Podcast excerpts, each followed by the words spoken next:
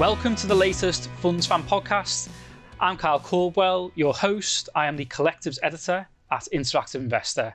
Coming up later on the podcast is an interview with the UK fund manager of the best performing UK fund since the start of 2020, a period which we, as all now know, includes the COVID 19 market sell off and the subsequent market recovery. But for the first part of the podcast, I'm, as usual, joined by Tom Bailey, the ETFs editor at Interactive Investor, to chat through a couple of news items. Me and Tom are going to start off with Terry Smith. Last week, Smith, who writes to all his investors twice a year, took the opportunity in his summer letter to point out that Fundsmith equity has outperformed the MSCI World Index in the first half of 2021.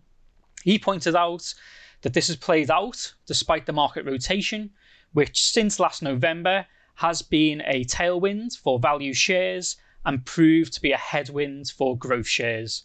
Fundsmith Equity invests in growth companies. Tom, he got a couple of things off his chest in the letter. Could you run through the main highlights regarding what Smith said? Yeah, sure. So, uh, as you said, um, it was noted in in the letter that um, Fundsmith, Fundsmith Equity uh, outperformed the MSCI World Index in the first six months of the year. Um, but you know, Terry Smith's not someone to just kind of you know make make too much of a point out of short term performance. For him, there's a, there's a wider point to be made here that this happened despite this uh, kind of market rotation to value shares um, and cyclical shares, which would be you know it, it, would it would be the kind of environment which you'd expect a, a Smith a Fundsmith to underperform in, but you know it, it, didn't. And so it's kind of wider point here that um, you know he, he he's trying to make the point that value value stocks uh, they're often bad companies and that actually really long term investment returns. You just want to look at um, you know you want good businesses um, and, and, kind of forget this kind of this attempt to try and time different types of shares at different times. So you know he, he says you know you could have bought the you could have bought value shares uh, uh, from November and seen strong returns but you'd have to try and get all that timing right. Uh, you know, if you're a long-term investor, it's much better in his view to actually stick to good companies. So he says in the letter, no amount of recovery or low valuation will turn a poor business into a good one, and quality is the main determinant of long-term performance. It does also go to show that not all growth funds will underperform when those types of companies are out of favour, and vice versa. I mean, there's been a lot that's been said about the challenging decade it has been for value shares, and by extension, value focused funds and investment trusts. But there have been some that have performed well over the past decade. One that springs to mind is the River and Mercantile UK Recovery Fund, which is a member of Interactive Investors Super 60 list. Smith's letters are always an enjoyable read. I got the impression that he thinks there's been too many column inches written about the market rotation towards value shares. But since mid June, the value rally has somewhat fizzled out. Investors have been switching their focus back to growth companies on the grounds of being more unsure regarding whether a strong economic recovery will play out. Among the concerns since mid June that have made investors become a bit more cautious include the Delta variant and higher inflation potentially being here to stay rather than being temporary. Um, the view of both the Federal Reserve and the Bank of England is that inflation will be temporary. But some investors disagree and fear that inflation will remain high in order to do the heavy lifting to reduce the huge government borrowing that's taken place in response to the pandemic. One risk is that inflation becomes structural and hard to control, forcing an earlier than expected rise in interest rates. Yeah, so obviously the, the dovish line in inflation is basically that uh, higher inflation readings uh, we, have seen the last few months are temporary. They're you know, caused by the reopening, very strong demand, uh, and also combined with continued supply chain bottlenecks from disruptions that started you know last year with lots of businesses cancelling orders and then trying to you know bring back orders online after they realised there wasn't going to be this huge drop in in in, uh, in demand for physical goods that was was anticipated. Um, so the, the, hope is uh, sort of central banks are, are, are banking on uh, is is that once capacity catches up with demand and all the COVID-induced gluts in the supply chain are worked out, assuming more don't arise, which obviously is a risk now with the spread of the Delta variant to um, to, to Southeast and East Asia. Um, but it, the hope is that these will be worked out, these, these uh, gluts in supply, and um, uh, yeah, and you, you'll see inflation rates go back down. And you're kind of already seeing some evidence of this uh, in in Europe and North America. Um, but the risk, obviously, is that inflation expectations become anchored. So it's kind of one, one of the strange things about inflation is it's really it, it's all about expectations. So if I'm a business and I think inflation is going to go higher, I raise prices. If I'm a worker and I think inflation is going to go up, I demand higher wages. So infl- inflation expectations essentially become reality.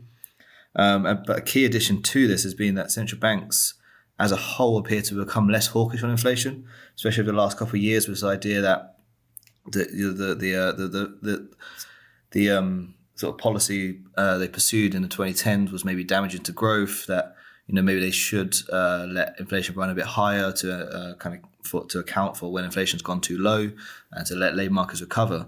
Um, so if this kind of changed expectations that you know the central banks of of, of the um, main economies of the world are less likely to raise rates at the first signs of higher inflation, then that kind of changes expectations, and you and you can get this kind of this, this spiral perhaps emerge. But but you know that's not not for sure will happen because at the same time, lots of the kind of disinflationary forces um, that kind of since the 1980s that have kept inflation in check and, and quite low um, so, uh, are still there. So labor unions in in in um, in, North America and, Western Europe is still relatively weak to how they used to be. So wage rise, wage rises won't won't uh, kind of come in such force as they used to. Um, globalization is still potentially deflationary. Technology is still deflationary, and uh, deregulated industry, which keeps um, keeps markets competitive and, and, prices in theory low, is also in theory still there. Well, it's certainly a concern among um, a lot of investors and fund managers at the moment, and of course we will. Um, it's a topic that we will be continuing to uh, to cover on the Interactive Investor website. We're now going to move on to investment trust dividends. There was new research out this week which found that investment trust dividends fell in the first half of this year. Tom, you covered the research. Could you run through the main points? Yeah, sure. So the uh, collective payment of investment trusts in the first half of, of this year declined by 3.1%. Um, it's quite notable because this is the first decline in more than a decade. Um, so investment trusts previously collectively cut payments uh, in the second half of 2010. So it's kind of in the wake of the financial crisis. Um, and it, it, kind of it could seem quite surprising, particularly um, uh, you know that they're cutting dividends now um, and not say last year when uh, you know now you're seeing dividend payments uh, recover. So in the first half of, of this year, underlying dividends for UK listed companies were up by 8%. Um, but you've got to remember, it's, it's a lag effect. The, the, the, the, dividends are paid from companies into the trust and, and it, it, works itself out uh, later on. Um, but the, the, report also noted that investment trust dividends performed uh, very well if you view them over a bit of a longer time frame. So maybe six months is a bit of a, uh, you know, it's, it's, it's, obviously it's, it's a half half of the year, but we should maybe look at a kind of broader time frame of say the start of the pandemic. So between January 2020, which you can say is kind of the start of it really, and June 2021, UK dividends from companies uh, fell by almost 35% on an underlying basis. Uh, global dividends declined by almost 6%. In contrast, investment trusts were still able to raise their payments by a collective 2%. In response to the research, the Association of Investment Companies, which is the trade body for the investment trust industry, pointed out that investment companies investing in alternative assets uh, were not included in the research. And if they were, then dividends across the whole sector would have risen by 11% during the six month period. Yeah, the AIC also reiterated um, a point they made earlier, uh, used statistics to show how um, investment trust dividends held up much better compared to open-ended funds during the pandemic. Uh, so for the for the full year 2020, more than four fifths of equity income paying investment trusts increased or maintained their dividend uh, to shareholders despite the impact of the pandemic. In contrast, less than a quarter, so it's like 23% of equity income paying open-ended funds increased their dividends in 2020. And as you mentioned, Tom, overall, over the 18 month period, investment trust dividends have held up very well. And the sector has once again passed the test for being uh, you know, reliable dividend payers, even when there's a dividend drought. This, as those familiar with the investment trust structure will know, is due to the fact that investment trusts can hold back 15% of income generated each year from their underlying investments um, and that's held back in the dividend reserves. And when there's a shortfall, um, as there was last year, um, due to scores of uh, dividends um, being cut in response to the pandemic or cancelled or paused. Um, those reserves can be tapped into.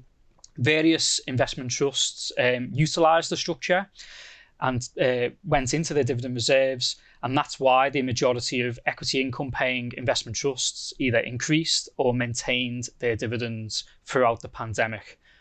Open ended funds on the other hand, are obliged to return however much in dividends are paid by the companies held in the fund back to investors each year. They cannot hold any of the income back for a rainy day.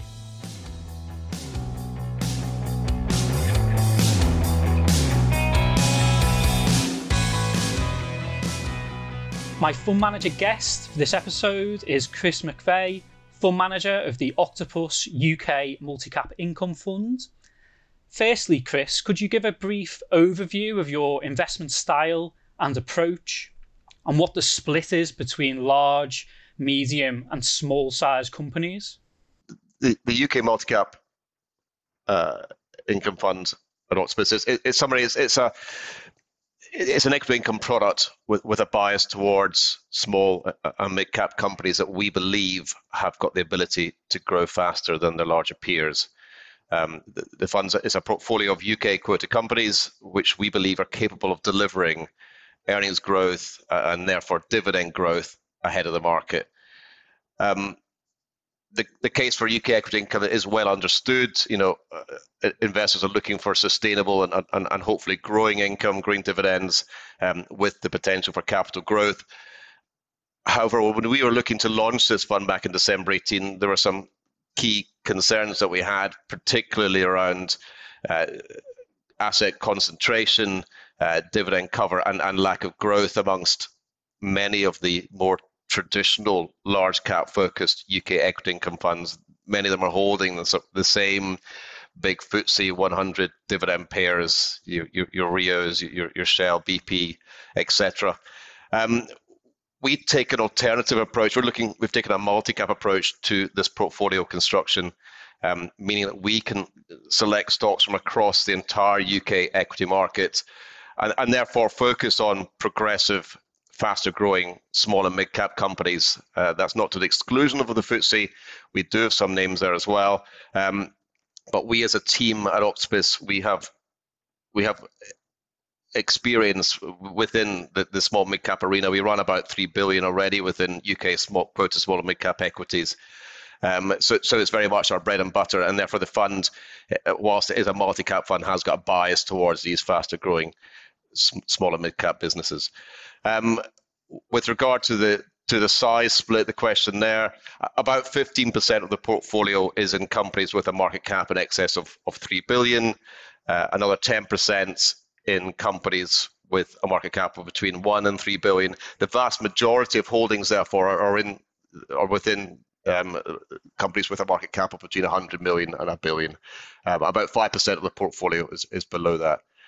Um, we, we take what we call a, a, bottom-up approach to, to, to, investing. We use our, our core satellite approach. That's what we have across the other mandates as well in the team. What that means is the core of the portfolio is made of, of companies which we believe can grow earnings and grow dividends ahead of the market and, and will ultimately be substantially larger enterprises over our, our three to five year investment horizon. Hopefully they can double in that period. That's that's certainly our, our, our core aim, but certainly be substantially larger than they are at the time of investment. Um, the, the, portfolio also operates with two groups of satellites. One group is offering um, lower growth characteristics in the short term, but superior sustainable dividends. Uh, whereas the other group of satellites will be paying a lower near-term dividend, uh, but offer their portfolio really exceptional growth opportunities and, and scope again to grow dividends over the medium term. Um, we, we launched this product back in December 18, as I said, with a target dividend yield of 4%. Uh, we delivered 4.4 in, in, in 2019, and we are currently on a run rate of 3.6. And on target, we hope to, to get back up to that 4% uh, over, the, over the coming quarters. The fund has performed very well since the start of uh, last year.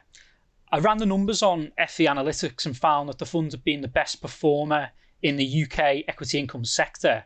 That's the investment associations from the 1st of January last year to the 1st of August of this year. returning just over 29%. In contrast, the sector average is flat at 0.2% over that time period. So, what have been the main drivers behind the fund performing well during both falling and rising markets? It hasn't felt like an easy period, Kyle. Uh, uh, uh, and yeah, it's been a it's been a, it's been an interesting period to be to be running a, a an equity income mandate um, in light of what we've seen with regards to dividend cuts. So, I mean, with regard to performance over the pandemic, the, the more things changed, the, the, more they really stayed the same. Um, we we made very few asset allocation changes through the period. Um, we, we did take advantage of some extreme market moves uh, to, to add to some positions which we believed have been oversold. But we really maintained that core um, that, that I talked about. And, uh, you know, it's something if we were to talk again in a year's time, the core of the portfolio would, I'd hope, remain uh, largely as it is. Um, earlier in the pandemic, we did reduce some of our exposure to stocks related to to consumer lending. We had some concerns, obviously, how things would would fare with regard to the consumer uh, unemployment levels in the face of a significant economic slowdown. Um, so we took a bit of exposure off there, not much, but we did a little bit, and, and we reallocated that capital towards areas of the market where we felt trading would prove more resilient uh, and, and, where we had some comfort that dividends would be paid and, and areas as you might expect, supermarkets, etc., were, were, were ones that we, we bought a little bit into. Um, early on in the pandemic as well, we saw some really quite extreme price movements, which the fund took advantage of. Uh, one of the, the, the, the, fund's growth satellites and, and, and, strongest contributor since we launched the product has been a stock called Future PLC.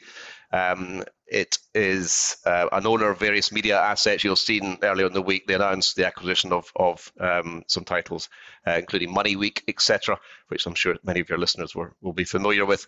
Um, it, it's a business which takes these assets and generally uh, utilizes its, its core technology to, to monetize better uh, online. So therefore, it's a business which benefits from from e-commerce volumes, and indeed, it's had a, a series of upgrades to analyst estimates over over recent periods.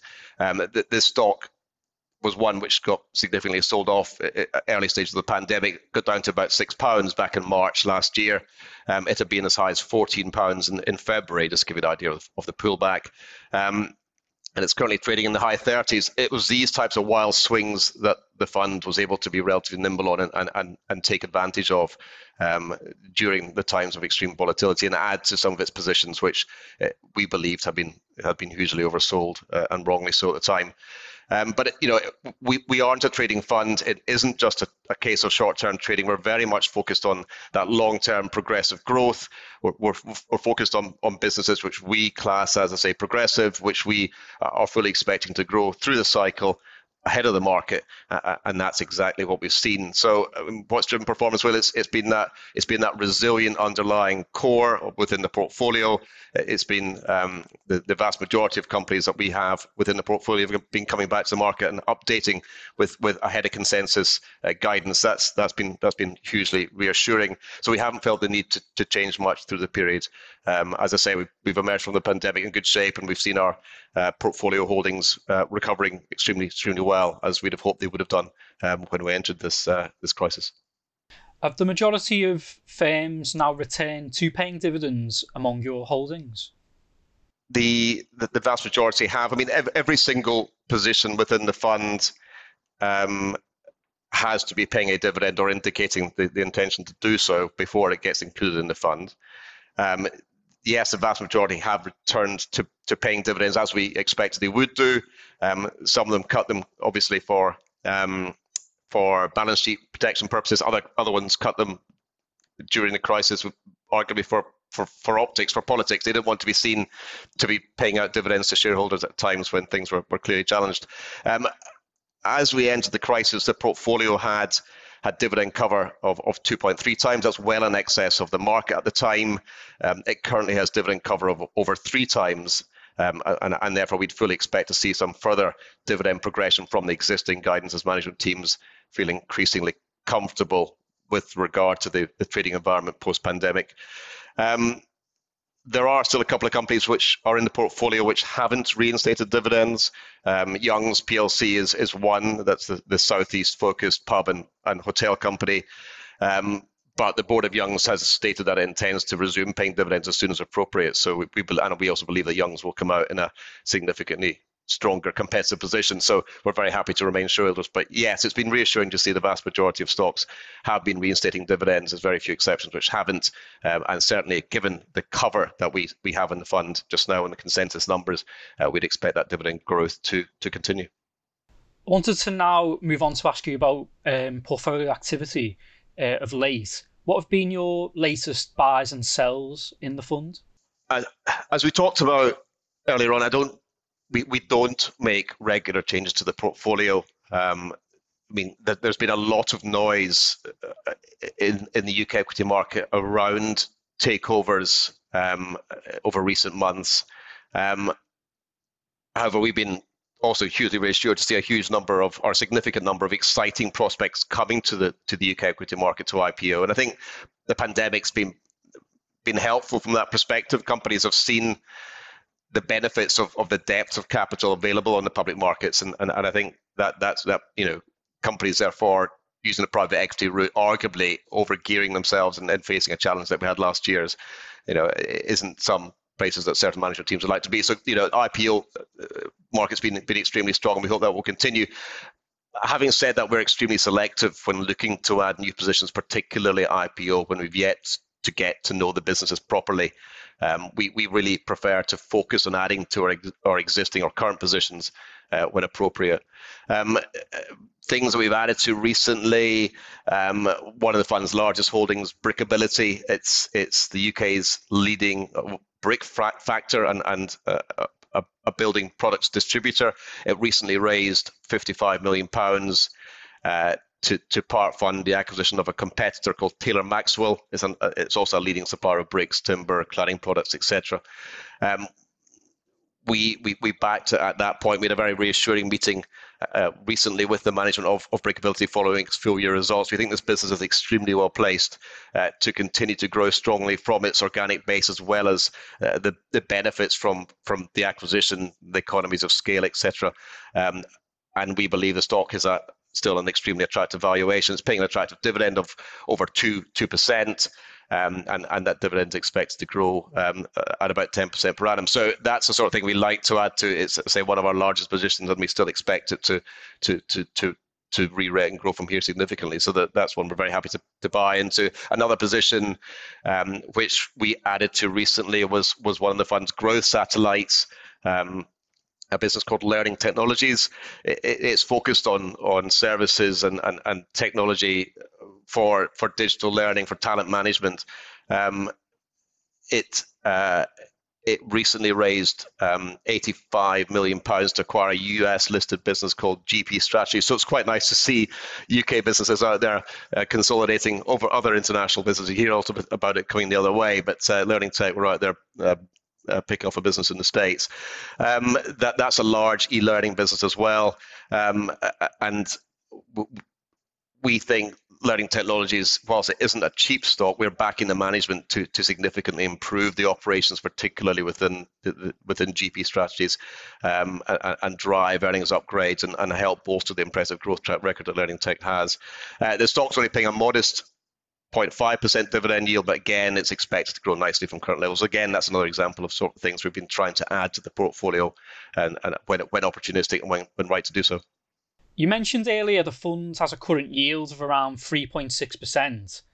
So, what's your outlook for dividend growth for 2021? What do you think the fund could achieve? Yeah, as I say, the fund's currently running about 3.6. Pre crisis in, in, in 2019, it delivered 4.4. Um, we are we are comfortable that the fund will grow back to to being a four percent run rate product. That's certainly what we marketed on when we launched it, and certainly what we think is achievable. We think that's going to be achievable over the next couple of quarters. Um, looking across the portfolio, doing the analysis and the growth, if the positions were unchanged over the last year, the fund would, would be benefiting from from 24% dividend growth um, over the last year. Um, clearly that's partly reflective of the dividend cuts that we saw last year. So I think probably more reflective of the underlying growth within the portfolio. If we look at the year ahead, we, would expect to see uh, dividend growth across the portfolio if the positions remain unchanged of just shy of 10% uh, for the year end of December 22. If you compare that against um, against the FTSE, I think that looking to be obviously seeing again great growth this year, uh, but I think the year to December 22 is expected to be relatively flat again at 3.8% uh, dividend yield to the FTSE. So, uh, you know, I, we'd, we'd hope to be growing more quickly than the FTSE, and we'd hope to be paying a dividend higher than, than, than the FTSE all year as well. So, uh, again, hopefully that, that, that resonates with investors. And finally, Chris, a question that we ask all fund managers appearing on the podcast. Do you personally invest in the Octopus UK Multi Cap Income Fund? I'd hope that uh, everyone you ask that question to Kyle says yes, they do. Otherwise, yeah, yeah, you got to back yourself. Absolutely. I mean, the entire quoted team at Octopus, all, all nine of us have investments in, in this fund, um, as we do also within the other um, uh, OEIC that we manage. Um, yeah, oh, whilst I do tell my wife I, have a very balanced portfolio with regards to my pension, it, it, the fund is by far the largest investment that I have um, from a personal perspective. And you know, and, and indeed, my, my, my my goddaughter, who I manage a trust for, also happens to have a stake in this as well. So it's a better work. But no, we, we, we absolutely we, we, back with the mandates that, that we manage and, and, and, and we invest in them because we believe ultimately they will they will grow and they, they will continue to outperform.